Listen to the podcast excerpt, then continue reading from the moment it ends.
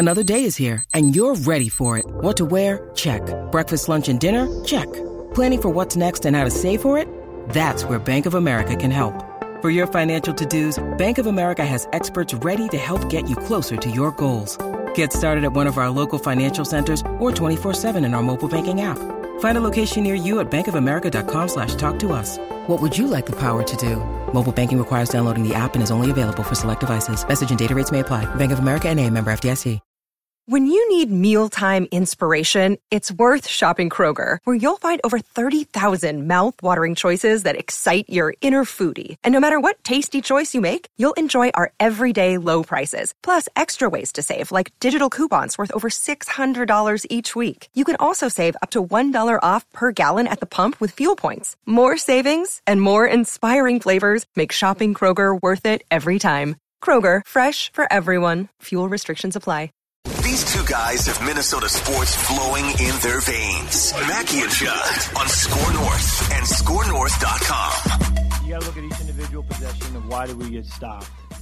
Um, and it's a combination of things. It's never any one thing. So there will be a lot to correct, and uh, that's what you know tomorrow and early this week will be all about. Dude, why is everyone so solemn? They won. They came from behind with 37 seconds left.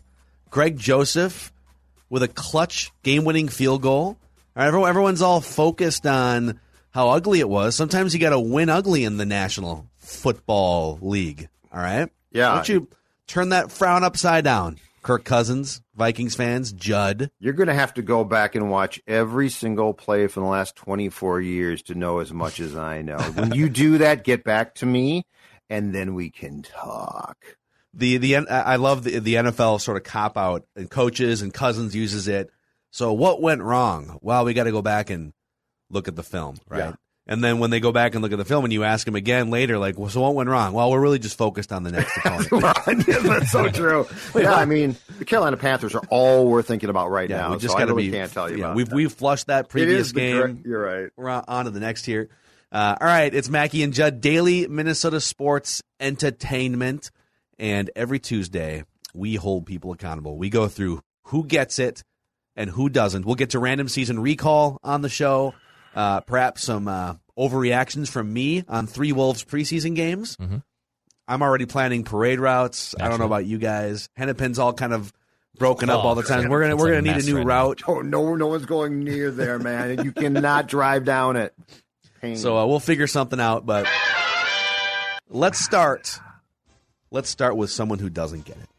Yeah. And I hate to do this because I I feel like I feel like he has good intentions. I feel like he's caught in a spin cycle of old school mentorship.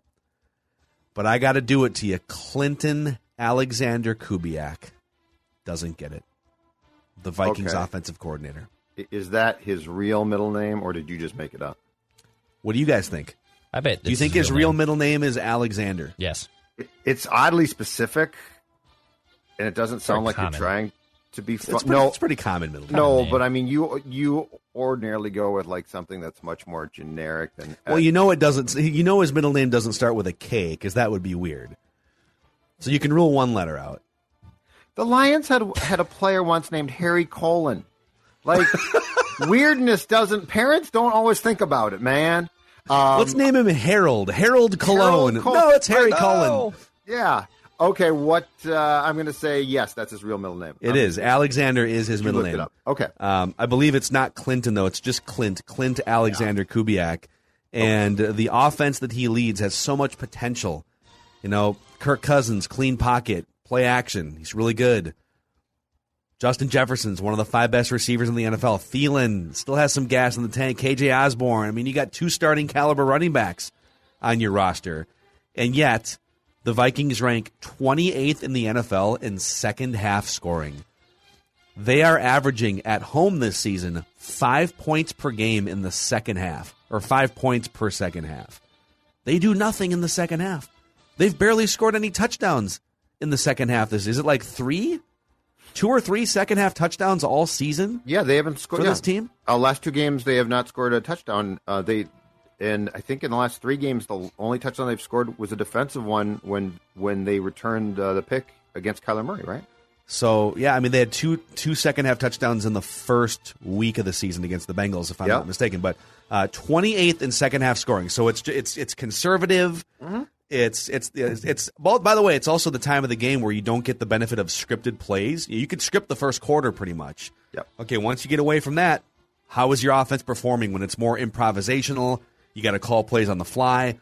Uh, also worth noting, the Vikings are second in terms of running the football on second and long. And by second, I mean they have the second most runs on second and long. So everything is just conservative.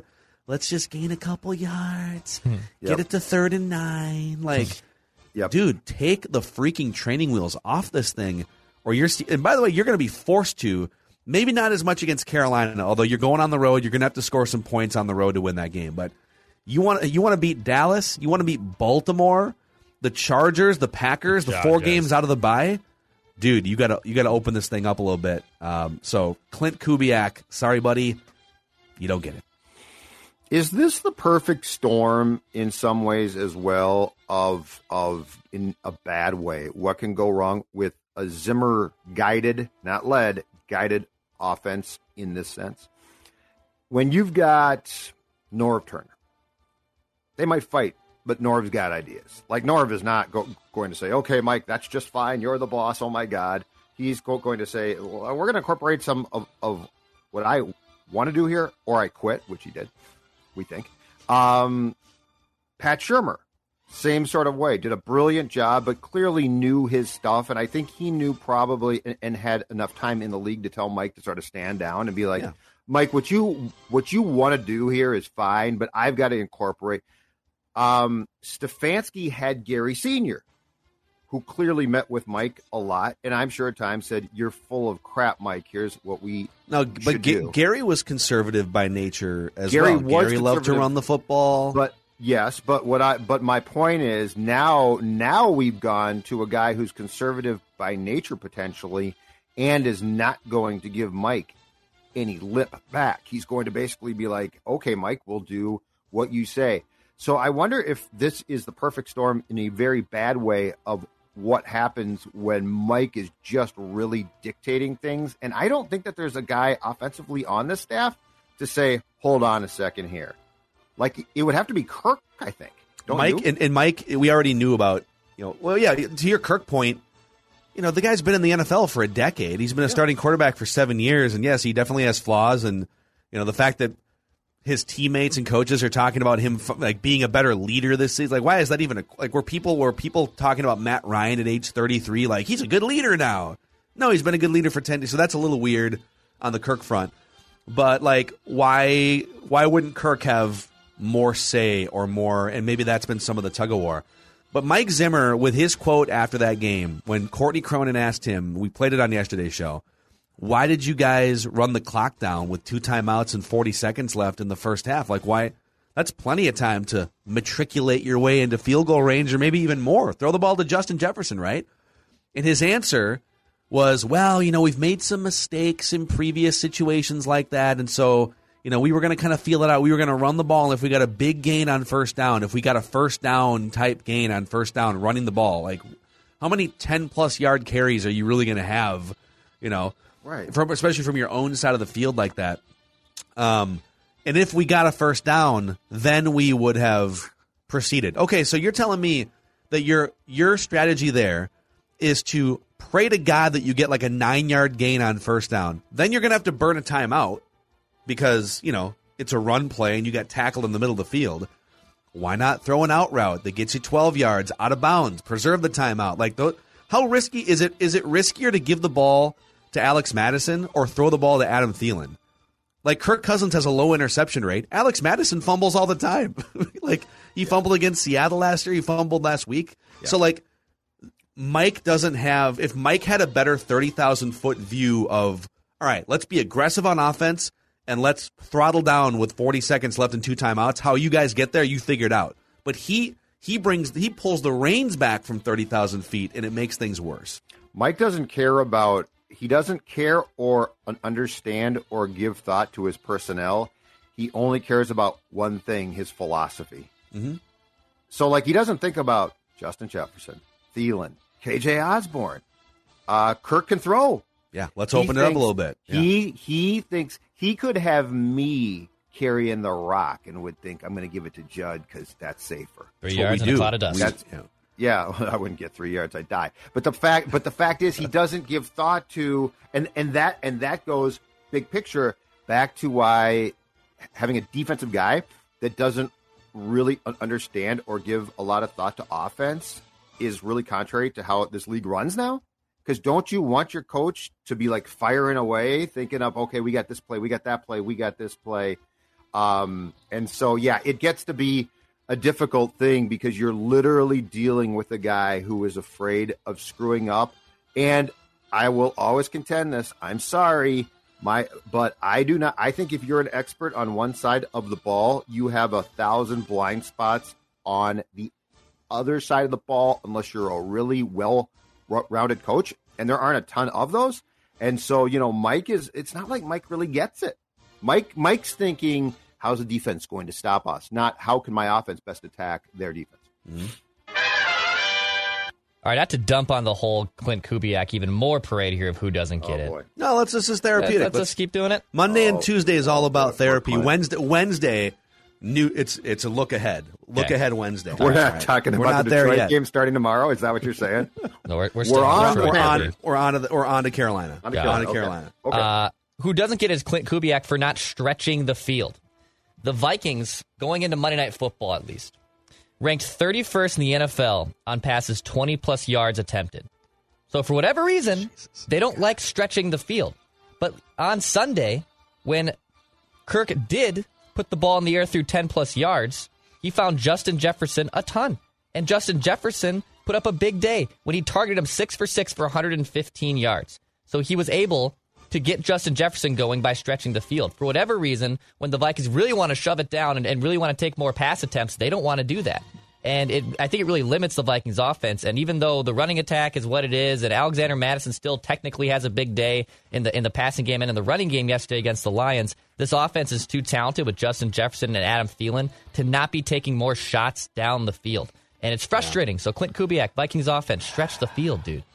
I found it on on Pro Football Focus here too. So, so uh, Kirk Cousins and I'm going to use Kirk because he's the quarterback in the rankings here. But it, this is a schematic. This is, this is partially scheme. It's partially Zimmer conservative guiding hand, and it's partially Kirk tends to avoid risky throws more than some other quarterbacks. Like he he fears interceptions a little bit too much.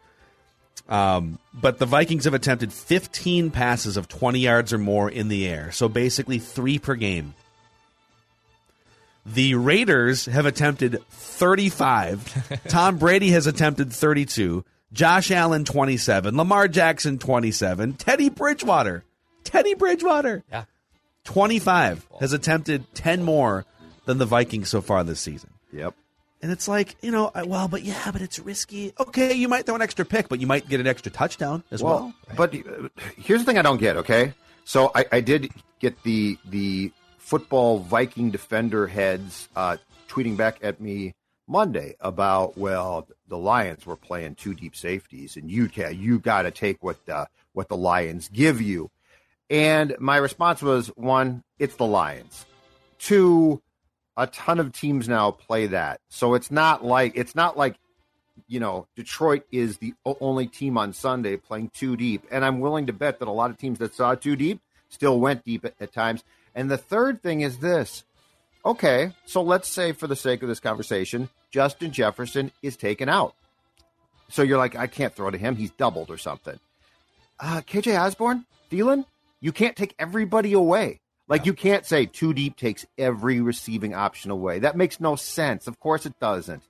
Um, so so those factors are are what drive you crazy. And and I like the fact that Jefferson led the team in receptions on Sunday, but for Adam Thielen to officially catch two passes on the last drive and that's it, uh, come on, that Yeah. that makes no sense. That that and and you know, KJ Osborn deserves chances too, and I guarantee you that there were shots there of some sort to take to him that weren't uh, at least attempted. Guarantee. Uh, another another excuse for why don't why don't the Vikings take more shots down the field and be more aggressive is well their offensive line can't hold up that long. How are how are you supposed to throw the ball down the field if you know, you hit your third step on a drop back and there's, you know, all four uh, defensive linemen are in your face, right? I mean, every snap he's just, oh my god, what do I do? He's gonna, he's all these guys are getting forklifted off the line. Well, the Vikings don't have an amazing offensive line, but let's deal in fact here. According to ESPN.com's team pass block win rate, Yep. the Vikings are 21st, tied with Tampa Bay and just ahead of the Raiders, who are 24th. Tampa Bay and the Raiders attempt more deep passes than any team in the NFL, with an equal or worse pass blocking unit than the Minnesota Vikings have so far this season. Mm-hmm. So it's not if if if if the Raiders are gonna deal with pressure and still throw the ball down the field, and the Buccaneers are gonna do it, then it's a schematic and play calling issue, or a, or a Kirk moving off of Justin Right. Jefferson because he's not wide open issue. Right, right, right. And if I'm correct about this, I believe the PFF grades for the Vikings pressures against Detroit were absolutely fine. Yeah, they were. Like I mean, it's not like De- I mean the Detroit uh, defense with what they currently have are not going to get home much. They're just not. Like that was the game to, to be like, let's do some stuff here. Sorry, but don't- don't give me this. Well, Hmm? Right, Judd, who gets it, who doesn't? All right, uh, who doesn't? muttering to himself. Well, just don't give me this. Every team's tough. Every team's every team's difficult. Every- second long. We're playing every team, and they're all different. Bleep that. It's the Lions Well, no. at home. Okay, Crap. one one more quick thing on this. Like we we love to sharpen by we I mean like the royal we, right? We sharpen this pencil all the time in terms of like we we scapegoat the offense or Kirk. Right. So you need to be more aggressive. You've got these weapons. You want to score more po- you want to score more than 5 points on average in the second half of home games? Mm-hmm. Throw the ball down the field. Throw the ball to Jefferson, okay? And so that's sort of the that's the mission statement. How do you score more points? Be more aggressive offensively. Take more chances like some of these other teams are. And then the excuses start coming in, right? Well, the offensive line. Well, the bracket coverage. You know, two safeties over too the deep. top. Yeah. You know, it's well, well, it's you know the offensive line. Kirk, this. It's like okay, well, you know, you watch you watch Josh Allen the other night. That dude's running for his life on half those snaps. I mean, that's a Chiefs defense. It's not that great, but like he flushes out to the right, throws a bomb off one leg, forty yards down the field. Like other teams find a way to take chances down the field. The Vikings need to as well. All right. All right, who does not get it? The National Football League. Jon Gruden and this entire thing, and I will start by saying he deserved exactly what he got. He deserved to be fired. He quit, but he was about to be fired. But let's look at the big picture and realize Jon Gruden is a wart on the big toe of this entire league, and they burned it off last night, okay? Let's examine what is really going on behind the scenes that led up to Gruden getting in trouble. And I know it's not really sexy and it's boring, but it's the most important thing. So, so like if you're doing an investigation of, well, let's look into this Gruden thing, what you are going to find is a league that that basically is gaslighting you at every single turn. So the, the Gruden stuff came out because of exchanges that he uh, made with a Washington football team employee. And that was the investigation, not into the Grudens, not into one employee, but into the entire culture that Daniel Snyder had with the Washington football team. That investigation, which was closed, I think, a month or two back, uh, it surfaced 650,000 emails of evidence. 650,000. And the league declared the investigation's complete. We are going to deal with, with this internally. Uh, and by the way, we are not going to release anything. Fast forward to the last few days. I believe it was last week. And we find out that Gruden Gruden made what is 1000%, I don't care what he says, a racist comment about the, the head of the Players Association. But more importantly, what lurked in the background was several more tweets that offended not only uh, uh, blacks, but it offended basically everybody you could possibly offend, including Roger Goodell.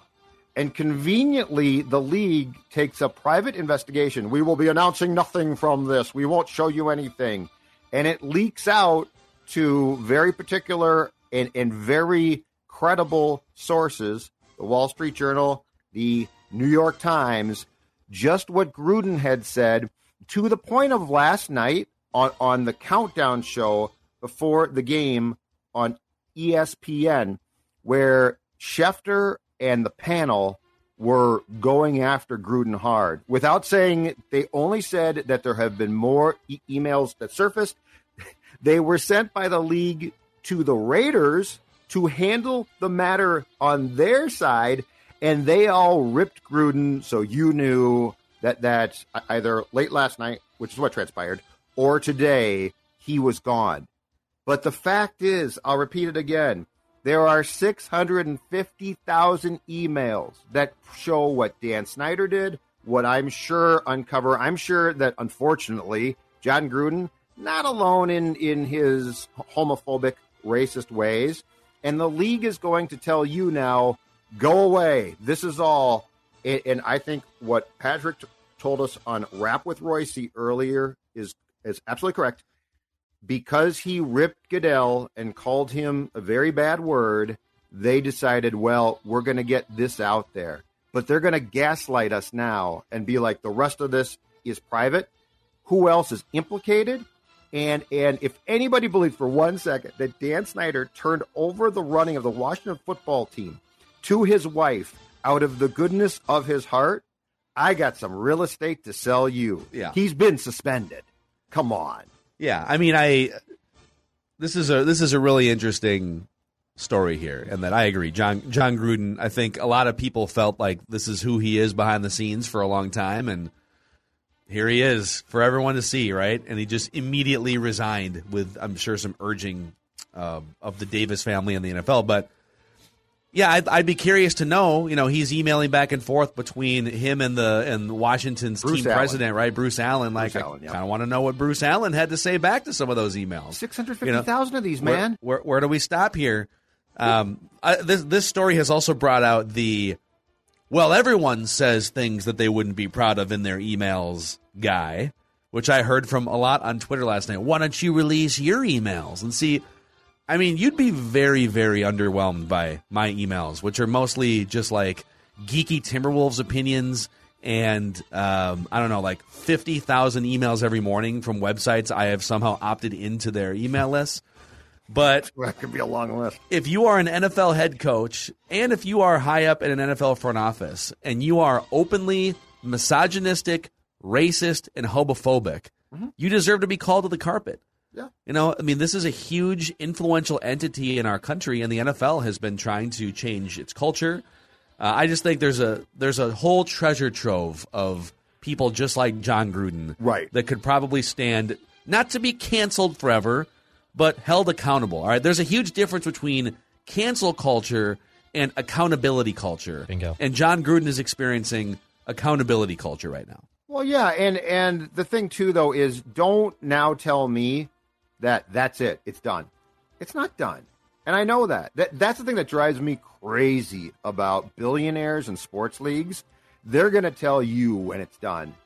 No, you're not. And and Jon Gruden again, he's a boil on your butt. If you're this league, he is a he, he he's a he's a wart. I like the He- word on the going to toe. be- there we go. That's better. well, he's going to be burned boil off. on your butt, A boy, he's a boil. He is such a hmm. small piece of this. Because here's what I want: turn on your fellow billionaires. I'd like to know what owners have said.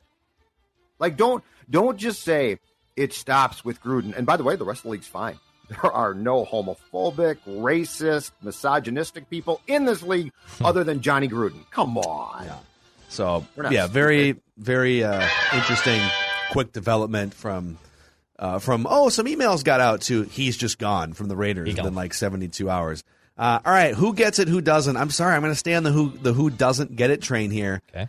And this is this is the first time I've ever done this, but I'm going back to back Jim Pohlad because I don't think we could remind people enough, especially with some amazing playoff baseball going on. Two different things. Number one, the Twins have not won a playoff game since 2004. Let's stamp that on the beginning of every single Major League Baseball playoff game. So, I'm so down right now because of that. Every like the intro for Twins games when we fire these back up in spring train next year. The intro on the Bally Sports North, you know, doot, doot, doot, you know, pregame like it should it should start. Yeah. What if Bizarro 18 Bremer? Bizarro Bremer. this team hasn't won in forever. It's inexcusable, Rebuilt Justin. under How, how- it doesn't it doesn't need to be a rant. It can just be and uh, welcome into uh, Hammond Stadium here in Fort Myers for the Twins' first spring training game of the season. and as always, a reminder: they are 0 18 in their last 18 playoff games, dating back to 2004, the longest losing streak in American sports history. Justin, your thoughts on today's spring training game? Like, uh, are going to try really hard. so number one, every single playoff team that made it to the division round won a playoff game this year, something the Twins have been unable to do in 18 tries. And another reminder, if you're watching these teams throw haymakers at each other, late game, big outs, big home runs, clutch hits, well constructed bullpens, great trades at the deadline, just remember that all of those teams are chasing the Twins front office, which graded, according to Jim Pohlad, A plus in 2021. Red Sox, I'm sorry, you're chasing the Twins. Giants taking a 2-1 lead, 107 wins, you're chasing the Twins, according to Jim Pohlad. So I just thought it was worth mentioning again for two straight weeks. Jim Pohlad doesn't get hmm. it. Woof. Sorry, Jim Pohlad. I, I saw a stat from uh, from Boog Sciambi actually last night. So, uh 'cause and I see a lot of baseball fans jumping on this too, and it's, it's a good it's a good point. Uh, Boog tweeted out that since the start of the 2019 playoffs, teams that out homer their opponents are 73 and 11. So naturally, when the Twins out homered the Yankees in Game One of the 2019 ALDS, they still are one of those 11 losses because they did out homer the Yankees in Game One of Well, they the, tried. of the ALDS. They did try. They tried very hard. I'm saying there's a chance. I'm saying there's a chance. Uh, Another one to tally up here is I don't think the Twins, we can check this, but I'm pretty sure it's been 17 straight postseason games since they scored more than four runs in a game. Mm-hmm. So they didn't, they haven't even accidentally scored like seven. Do you know who I fall? Clint Kubiak. Not taking Take shots. the training wheels Run on off. second and Call some plays, man. Call some plays, Clint. All right. All right, Declan, who gets it, who doesn't? I'll, I'll go to who gets it. The NHL season does start today, and this is a pseudo who gets it uh, because I have another comment. But the Seattle Kraken do play today. Um, I'm sure Phil is jacked up for uh, Seattle Kraken fever. They get the Vegas Golden Knights tonight. I, I believe it's in Vegas. I'm not sure if that one's in, in Seattle. I know it's, it's the No. later game, so I assume it's one of one of the two. Uh, but actually, who does get it is Bill Guerin. So Bill Guerin, who I, I've used before on Who Gets It, friend of the show, by the way, of on Score North and on Judd's Hockey Show. He comes on with us and talks puck. But you know, Billy actually went a little viral for a clip because the Wild are launching, you know, their Becoming Wild show, which you know is in general is kind of can be a little hilarious to me. It's just kind of funny stuff. But this clip of Bill Guerin talking to Captain Jared Spurgeon, and I think it just signifies the change in culture with the Minnesota Wild. Listen, you guys know what this is all about, right? Right? What's it all about? Spurgey? Hard work and having fun. That. This is about winning. oh, dude. Love it, dude. Let me get Inject it. It's it, it is it is exactly what we've been talking about. And I don't know if Spurgeon like Spurgeon actually has a little smirk on his face, and if people couldn't hear because it was a little muffed, he says hard work and having fun. And then And he said it in jest, I'm assuming, yeah. right? He was kidding. yeah, and he does, and he puts a little smile on his face because Bill Guerin very quickly says, "Bleep that." This is about bleeping winning, and this is entire culture change that Bill Guerin Yes. is talking about. It's why Parise and Suter have been bought out. It's why there's a new captain, a new cap, and alternate captains into this fold. It's why the Wild are now changing the guard. I don't know if they're going to be as good as Colorado this year. I, Colorado might be the best team in the NHL. But this changing of the culture, the Parise Suter, the Koivu, the Niederreiters, the Zuckers, Pominville? that is officially dead. It's officially dead, and this is about winning. It's not about having fun and playing for your hometown team anymore. This is about winning. Culture shift. Bill Guerin gets it. I have I have a sneaky suspicion that that because I I watched that clip about five times. I've watched it. Uh, that there was a time that somebody said that from the old guard. Because like first of all, Spurgeon, it, it's almost like a wink, wink. Hard Like- work and having fun. And yeah, he was all like smiling somebody, like, like yeah. somebody from the old guard had said that, and then he's like, because I mean, there is no question that Bill Guerin, uh, not too fond of of what he walked into with the culture for Let's- the Wild, and I don't blame him. Let's play that clip again. I need that. I need that right into my veins here. Come on. Listen, you guys know what this is all about, right? Right? What's it all about? Spurgey? Hard work and having fun. That. This is about winning. Ah, Spurgeon almost yes, knows, dude. though. Yes. He knows. But but Who- it's who's the who's the guy to Spurgeon's right? Who's look he when Spurgeon says who it, it is. there's a guy to his right with a twin I head know on. if- He smiles, smiles at him like, uh, that's It might have been Eck. I'm not 100, percent but it's it's just a golden clip, dude. It's so oh, good. It's, it's outstanding. God, it's Can what you you imagine? want. Okay, take that, put that in Jim Falvey? Pohlad's blood, in Derek You want Falvey. Derek does Falvey to say does that? Derek Falvey? And I, I, Falvey's a great guy. I like Derek Falvey, but like, is he going to walk into that clubhouse with that command and be like, "F this, we're Right. winning a cup, we're And- winning a championship." And the best part, Bill Guerin has two cups. He's been a captain. He knows what it So, takes. so, like he carries the street cred to say that and not be, be like, you've never played, you know, you're not. Who are you?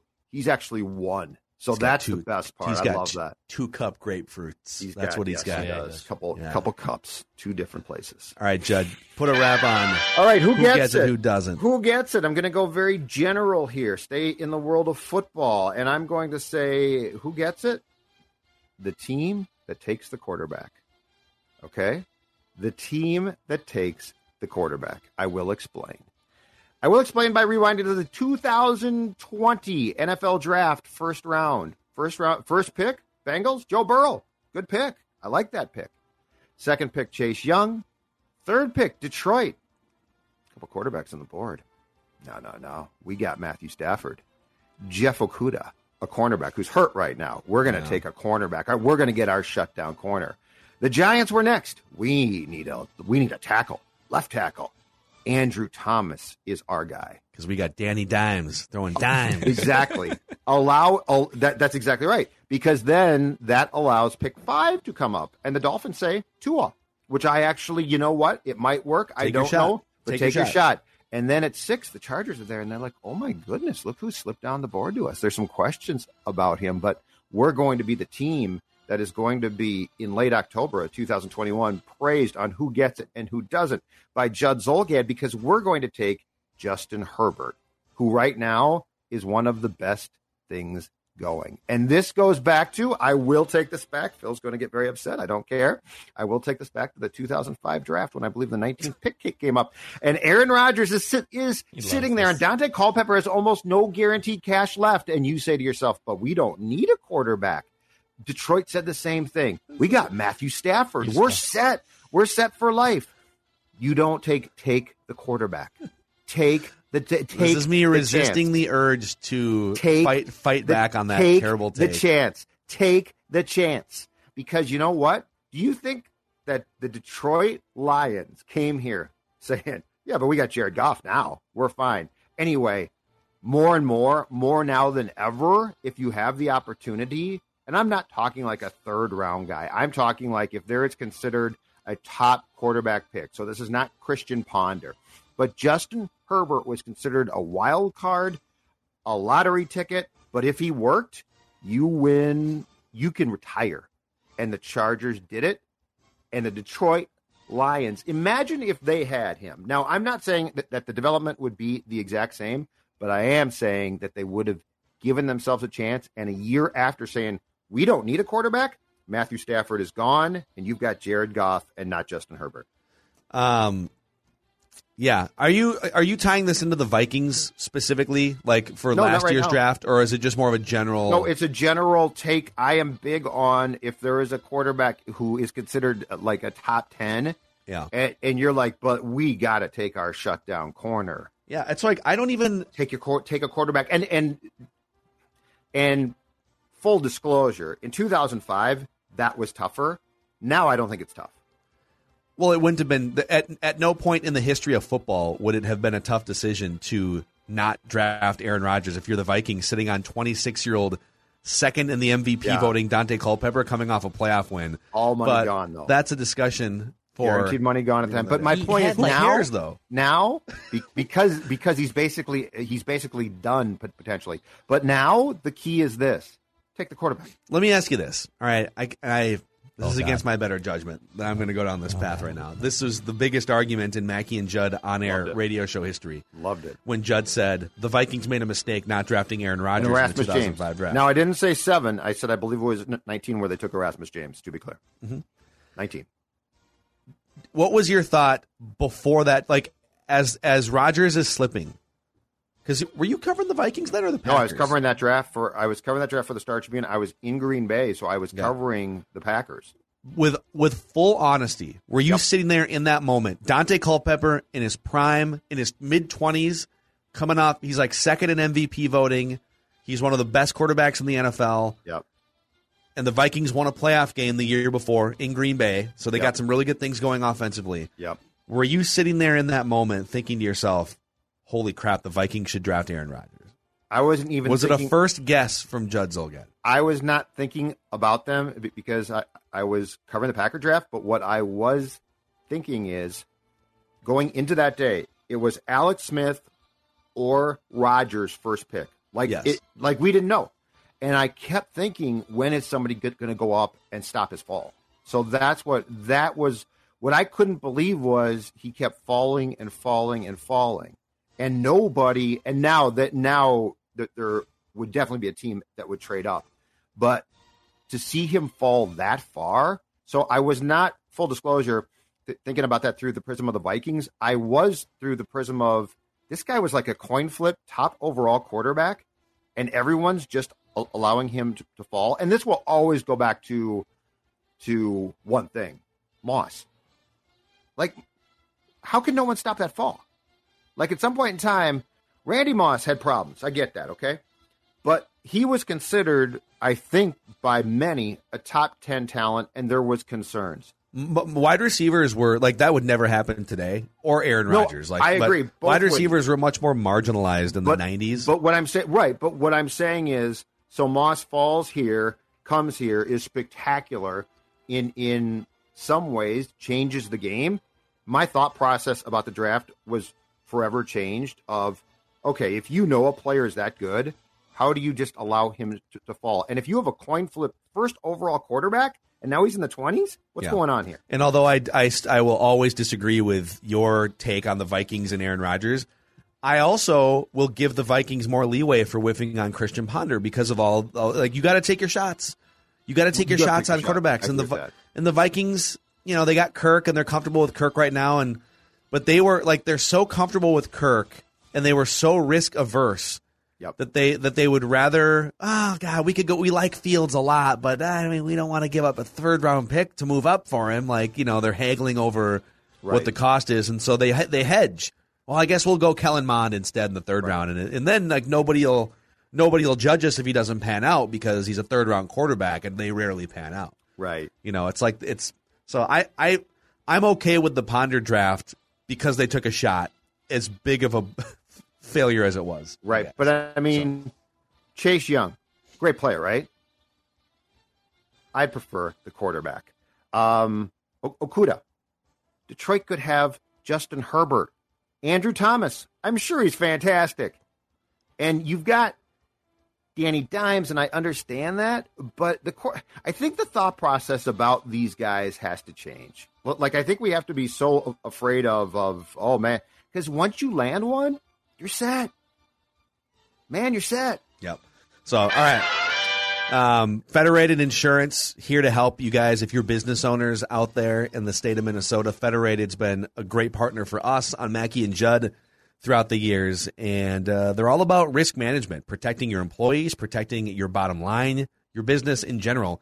Find out about all the great resources Federated has and all the great people you can tap into and the knowledge and expertise at federatedinsurance.com. And remember, at Federated, it's our business to protect yours. This holiday, whether you're making a Baker's Simple Truth turkey for 40 or a Murray's Baked Brie for two, Baker's has fast, fresh delivery and free pickup, so you can make holiday meals that bring you all together to create memories that last. Baker's, fresh for everyone. Free pickup on orders of $35 or more. Restrictions may apply. Get more ways to save at the Buy Five or More Save $1 each sale. Just buy five or more participating items and save a dollar each with card. Baker's, fresh for everyone. Mackey and Judd, daily Minnesota sports entertainment.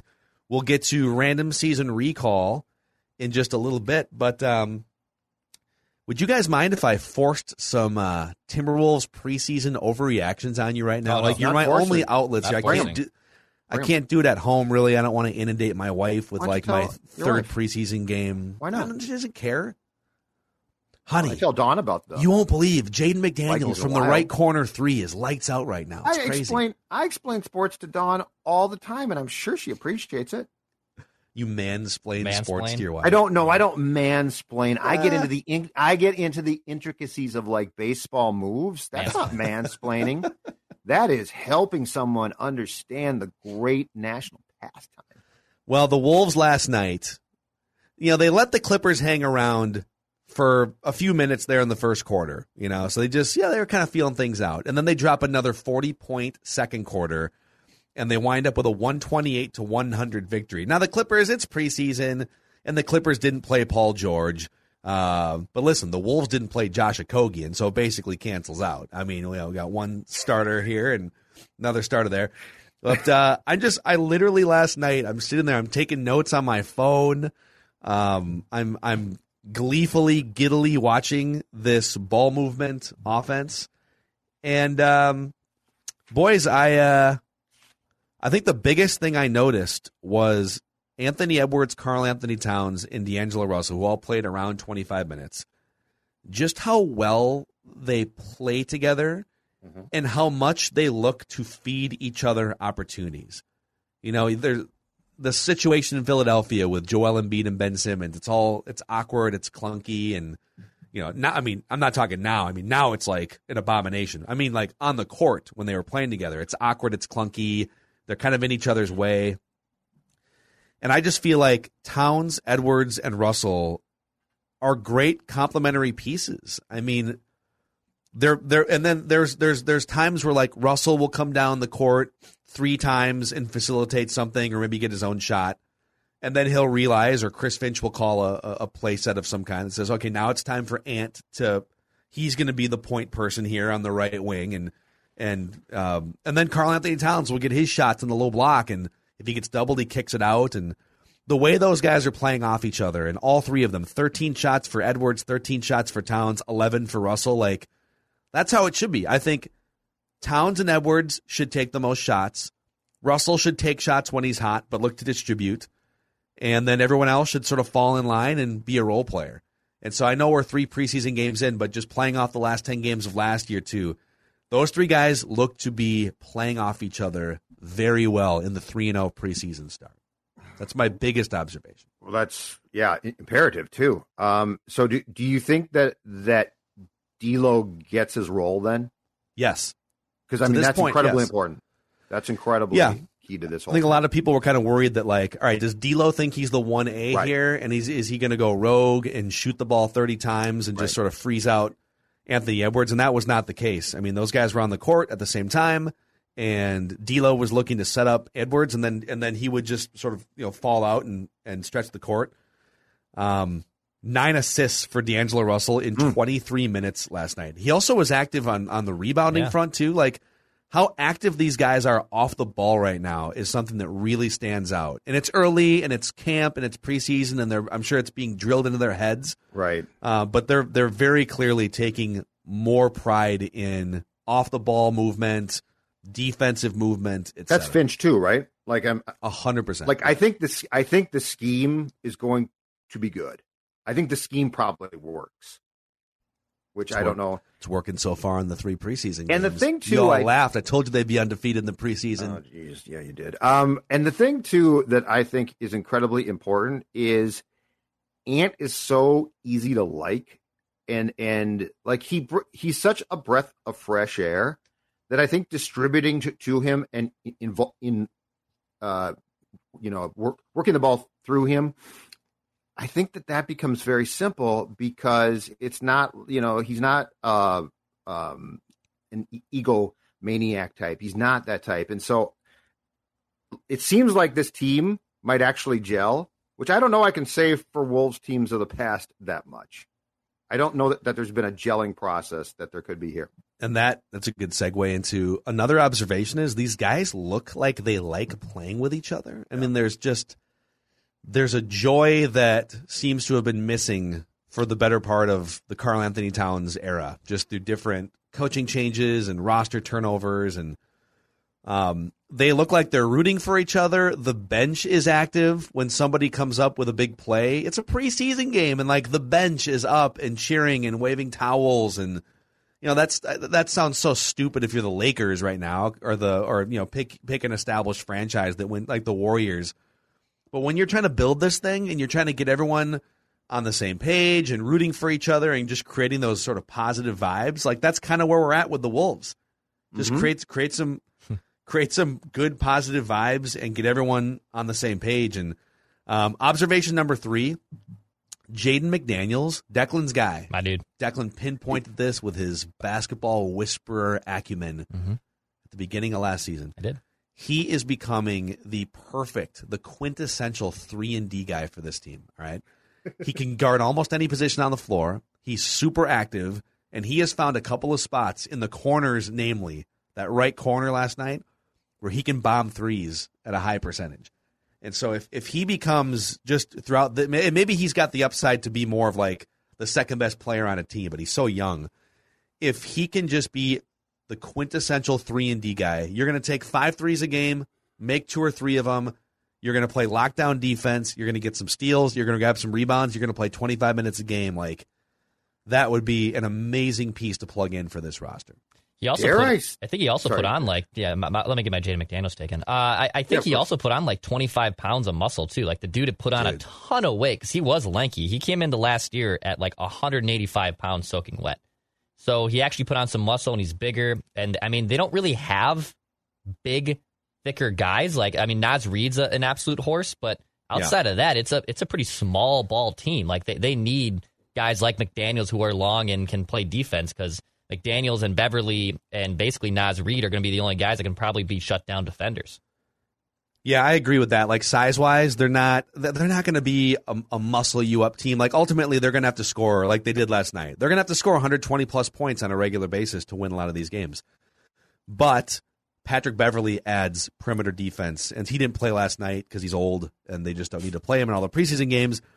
Um, if Jaden McDaniels and Patrick Beverley can set sort of the, the base defensively. Like this, these are our two best defensive players. Yep. And then if Edwards and Towns can take a step forward, even, um, you're looking at a team that's going to be able to at least be formidable defensively. They're not going to be locked down 2004 Pistons, but like they'll at least be formidable defensively if these guys are if they keep doing what they're doing here.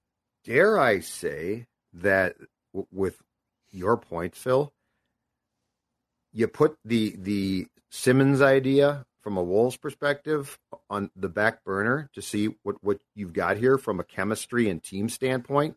Yeah, because I it's mean, uh, like if you're like we're like you're going down a path that sounds like it's a pretty good path. I don't know if you shake things up to a team where you've got some confidence that that what you have currently on your roster actually might work for the first time in a long time. Yeah, and they play might. so many home games out of the gate too to start the season. It's like seven home games in their first yep. eight or something. Yep. So I I guess to your point, okay, would I still like Ben Simmons on this team? Yes. Have I now now that I've watched three preseason games, have I moved into the curious about this current roster stage? Yes.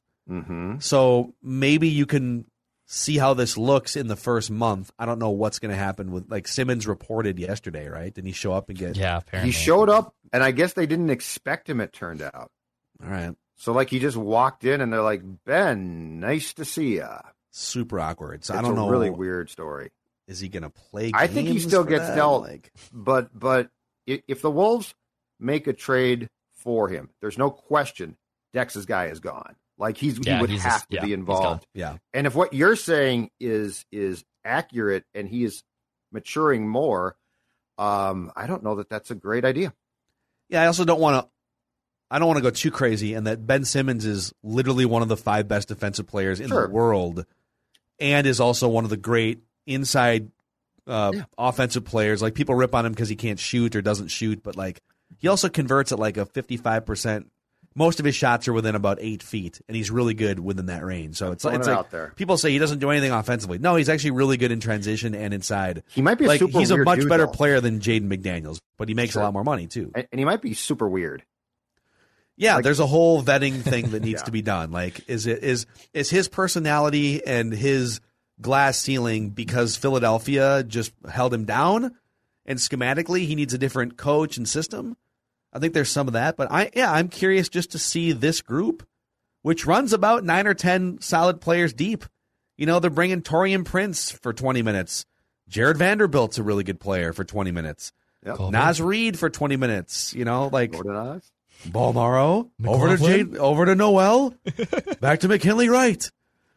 So there's a, there's a lot to see here in the first month. If they could just sort of sort of put the Ben Simmons thing on the back burner for like a month, Yep. I, I would be curious.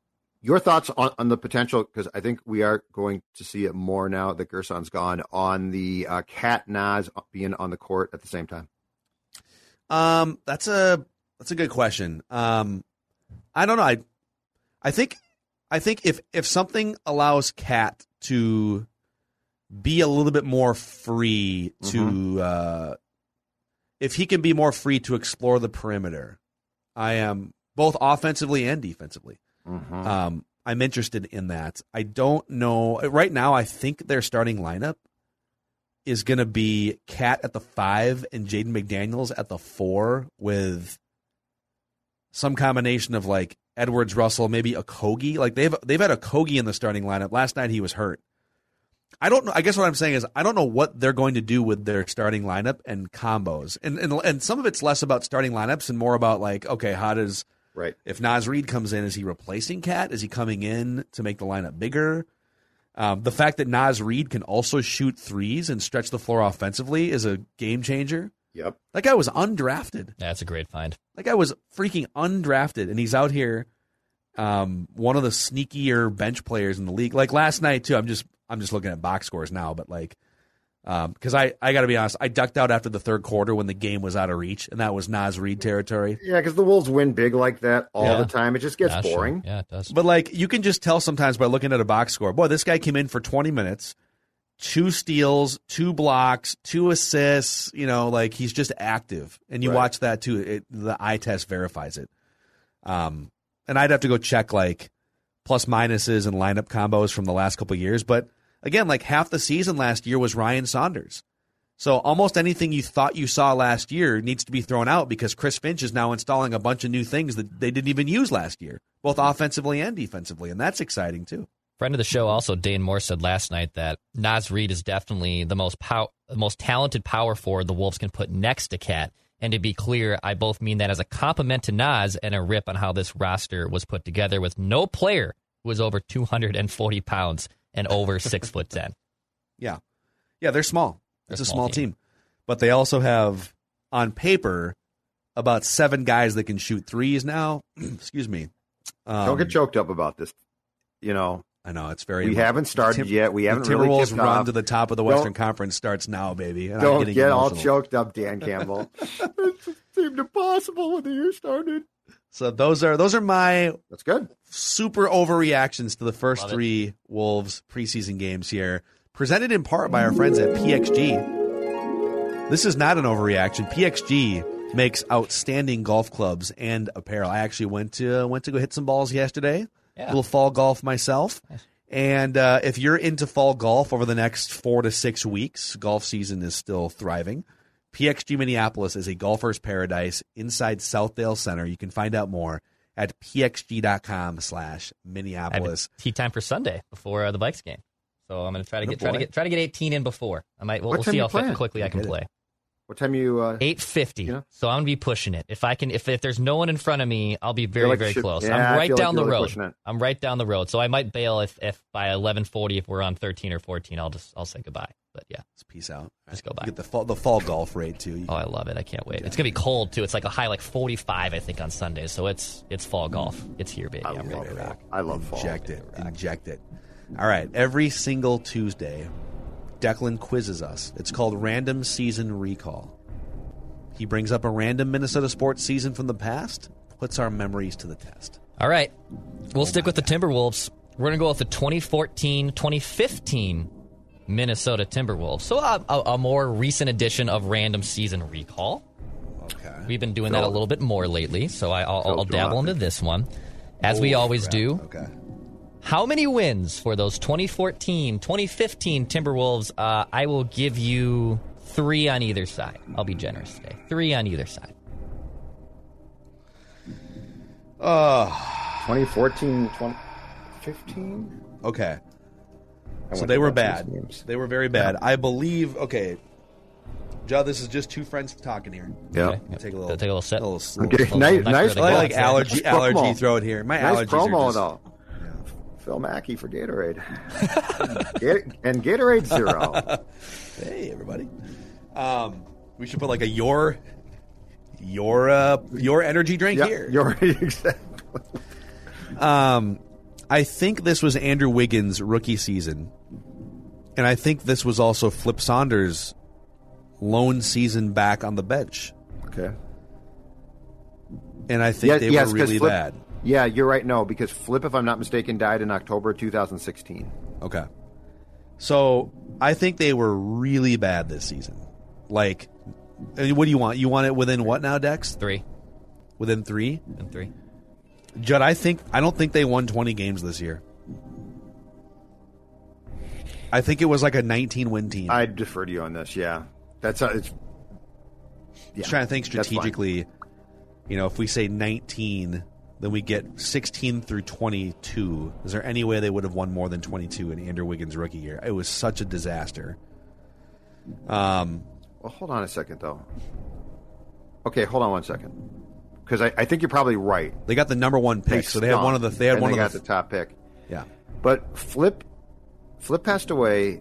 I remember. I, I want to say it was during a. I got the release during a Vikings Lions game in Oc- in right before the 2000. I want to say it was 2016, and that's the year that Mitchell coached him. Then, Yep. so that would be 2016-17, right? Because it was at the start of Well, that Flip- year. Yeah, so so Did, did Flip coach him for? did Flip moved. Flip moved off the bench. I, th- I think what happened was Flip coached 14-15. and then Flip moved off the bench to the front office for 2015-16. Oh, did he? And then 16 And then right got sick before after the that season. Yeah, Okay. Um. he didn't he die in like October of 16. Yeah, that's what I'm saying. So, so, and I thought he, had, I thought he had coached him the year, year before. Yeah, but I mean, yes, go. There, I'm sure that that that the team was terrible. So I'm sure All right, that you're right on the. let's line. go 19. 19 wins. 19 For wins. the wins. Yep. Second. Ooh. 16 wins. 16 Oh, wins okay. for Oh, my- And by right, the way, you guys 16. were a year Oh, early on the uh, unfortunate passing of Flip. So Flip, so 2014-15 was the last year. Flip passed away in October of 2015. Oh, But it's yes, 15, okay. Judd, it was on a Okay. Sunday of a Vikings game. Okay, that's Um, what I remembered. Okay. because he in, in the offseason drafted KAT and Tyus Jones. That's right. And That's had the right. big Okay, party so- at I believe 508 or the Yep. Loon. And, yeah, because he uh, went to 508, and uh, like I think Tyus and, and his family was there. Yep. Okay. Okay, so 14 so you're saying 14 15 and he did coach 14 15, right? correct. Yeah. Okay. Yep. So he di- okay, so it, it was quicker than we gave it credit for there. Mm-hmm. Okay. Okay. All right. Okay. Okay. Okay. Who led the team in scoring per game that year? Okay, Wiggins would have been 15 16 20 probably closer to 20 points a game. Um, I think Kevin Martin was on that team. Oh, what a great shot! A little set shot. Weird. That little weird motion that Kevin Martin had. was on that team. I'm trying to think of who else. So Kevin Martin, Pekovic. Might be Kevin Martin. You might be right about that. because he did score. I mean, he did score a lot. Who else would have been on? This is Kevin Love is gone by now. So they made the they made the trade. They, yeah, because they made the trade for the number. Oh, for that's right. Andrew Wiggins. during the offseason. Yeah, yeah, yeah, yeah, yeah. Yep. So Love Love That's was right. gone. That's right. They didn't get the pick. So it's either I think it's either Wiggins or Kevin Martin. I'm trying to think of who Yeah, else. who else was on that club? So who was the? Oh my god. So that club KG, had dude. KG was on that club. Wasn't KG on the? He was brought on. the- they brought they, it back Yes.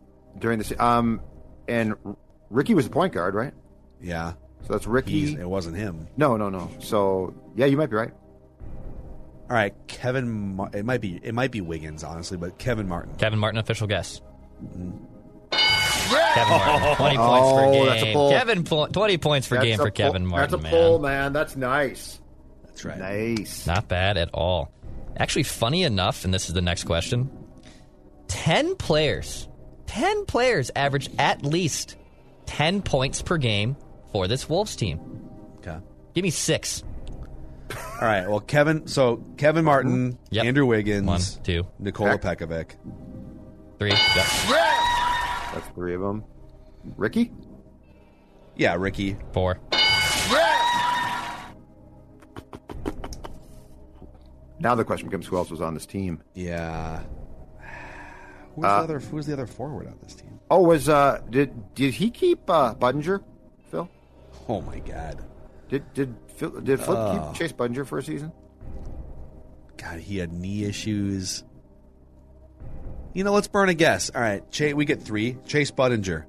He was on that team, but he didn't, and he played in 67 games, but he did not average Oh, more than 10. Oh, so he played. Okay, I, I Mm-hmm. wasn't even positive he stayed on the team. Oh my God. Doppelganger. I'm trying to think. We went to. So we we've got went to- four. So we got four, Declan. You got four. I need two more of, of the 10. All right. Was um Trying to think So of like, off there's the got to be another veteran or something. Who's their other? Who's their backup point? guard? Like Luke Ridnour. Wasn't Luke Ridnour on one of these teams? that sounds right. Would he have averaged ten? Let's go, Luke Ridnour. Luke Ridnour is not on this team. Come on, All right. So who else did? Come on. So who who quit prodding us? So who, who else did Flip bring in from a veteran state? He had to bring Let, in. old also think about some of the, the the draft picks that were made. So it went. Mm-hmm. Let's go in order. So Rubio was 09. It took him a couple years to come to come over. Mm-hmm. Um, Wes Johnson, Derrick Williams. Oh, that's right, Derrick Williams. What a terrible pick. But that would have been like I don't remember who was 2011. still. I don't think he was still on the team. I don't remember who was still around by that point. That, that's why I was trying to think. Did did Flip bring in any of his old standby veterans that he liked? Well, who else did he draft? Did here? Who, Garnett? like, no, KG was like five or six points a game. He only played in like five games. Now, Um, who were they drafting like before Wiggins? I'm trying to think. Who were the draft picks like a year or two before Wiggins? God, this is such a transition era of Wolves basketball. Um, oh, what about Alexey Shved, Judd? Remember that guy? oh yeah, I remember I him. don't know if he was averaging ten points a game, but I don't remember if he was change still your a- face. Be happy. Yeah, Uh, Anthony Tolliver probably averaged ten points. He was probably on that team. That an official But. I'm, I'm kind of I'm kind of out of guesses here. Anthony Tolliver. Okay. Oh my All right, god, dudes. Wow, You missed out on Shabazz Muhammad, Oh, Shabazz. Thad that Young, was one of the that, yeah. Thad Young. Oh my god. Corey Brewer, Okay, he came back. He scored Mm-hmm. 50 in a game. I forgot he was even Was back. Mo Williams on this team too? Mo Williams. You missed Mo Williams. He averaged He 12 dropped 50 points. in a game. The- yeah. he he was the veteran that Mm-hmm. Flip That's brought. right. I knew there was. And you He missed dropped Zach. And you missed Zach LaVine. You missed Zach LaVine. Oh, that's a bad miss. That's a. I, I, that, I'm not going to apologize for the rest. Can't that, believe- that's dude, a bad the miss. fact that Zach LaVine was on this team. My Mm-hmm. God. Give- yeah, I don't. Gave He away in the technically counts this, but I'm not counting it. Gary Neal played in 11 games and also averaged 11 points, but I'm not. Like, 11 games, in my opinion, doesn't qualify, but according to Basketball Reference, it does. But I'm not going to. Gary Neal? Neal. Okay. Yeah, Gary, Neal. Neal. I don't remember Right. Gary Neal at Old all. Gare. I could put, Gare. I, I could pass him on the street. I wouldn't recognize Gary Neal. Uh, couple more here. The Wolves ranked first in the NBA in this scoring statistic. Scoring statistic. First in the NBA. Okay, they didn't shoot threes. It wouldn't have been three point attempts. Flip hated no. threes. Uh, Scoring. We he could- likes short field goal attempts. trying to think of Or like, at the how, very least, how mid-range. obscure is this? Uh, they might have been a high percentage free throw shooting team that year. Okay. Ricky always made free throws. Yeah. Kmart was like a ninety plus percent free throw guy. Could they have, could they have been a, the I like it. free throw percentage? I like how you're thinking. I don't think they got to the line very often, but let's go three point uh, free throw free throw percentage. Free throw percentage. Yep. No, but but sixth in free throw percentage and second in uh, uh, mate and third in attempts. They did get to the line a ton. They got to the line a ton, but percentage wise, they didn't didn't make a. The other one I would say is they probably I don't know. I was going to say two point percentage, but Ricky was a bad converter at the rim. Laptop died, but I remember the questions off the top of my head. okay.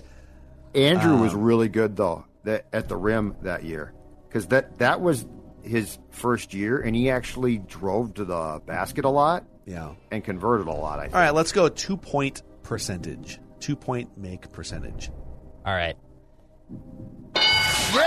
It's two point attempts. It's two point attempts. Two point attempts. They were they were actually like twenty second in Well, yeah, 'cause- percentage, but attempts they were Oh, no, first. no, we're Okay. wrong. We're wrong. Yeah. Yeah, It's okay. Flip loved that. Yeah. Flip loved the two point. He loved the mid range shots, Yeah. Two Big point fan. attempts. Okay, we probably should have sniffed that one out. I and he got very sure. mad. He got very mad when pressed about three pointers. And That was the one thing. the Wolves ranked dead last in the NBA in this offensive statistic. three point attempts. Bingo. First in two point attempts, dead last in. Yep. And I think what Flip was attempts. trying to do is take his system and just kind of stretch it out a little bit, Right. but that's not that's Not too how much. really works. Uh, so, all right. F- final one. Who was the highest paid player on the Wolves that season? Last one. Was it Peck? Oh, Peck probably made. He made like Peck a got the prorated contract. max. It was like a four, $14 million a year. Kevin Martin was probably in came- that range. Yep. Try, I mean, Thad Thad Young was highly paid. I think Thad I think Thad Young was highly paid. Who were the other ones? So LaVine went to Ben. LaVine was a second year guy. Yeah. Who are the other the, the Shabazz, scores that Declan was saying? They were all. Um, Mo Williams, man. Mo Williams might have been the highest paid player on that team. Nice headband. trying to think. Uh, let's go Pack. Peck. Let's go Pack. Nikolai Pekovic. Nikolai Pekovic. there we go. There you go. Because he Look got the that. contract Yeah. and Flip, but Flip lowballed him slightly because he was Well, his, never his agent said he's a max player. it. His agent told him Yeah. that he's a ma- my client's a max player, and Flip said, "Totally agree." Prorated to the 50 games that he plays. That's a hundred percent right. Yeah, That's amazing. that was a great negotiating tactic. Yep. Yep. All right, that is a wrap on Mackey. That was and pretty Judd good. Daily Minnesota wasn't. Sports Wasn't bad. Entertainment. No, I think uh, that's man. The Timberwolves in some of those years are just so they're always in transition. Basically, Not anymore, No. Phil. Not anymore. run with the pack. All right, we'll see you guys tomorrow. Write that down. We're going to admit that we were wrong tomorrow, so you're not going to want to miss it. This holiday, whether you're making a Baker's Simple Truth turkey for 40 or a Murray's Baked Brie for two, Baker's has fast, fresh delivery and free pickup, so you can make holiday meals that bring you all together to create memories that last. Baker's, fresh for everyone. Free pickup on orders of $35 or more. Restrictions may apply. Get more ways to save at the Buy Five or More Save $1 each sale. Just buy five or more participating items and save a dollar each with card. Baker's, fresh for everyone.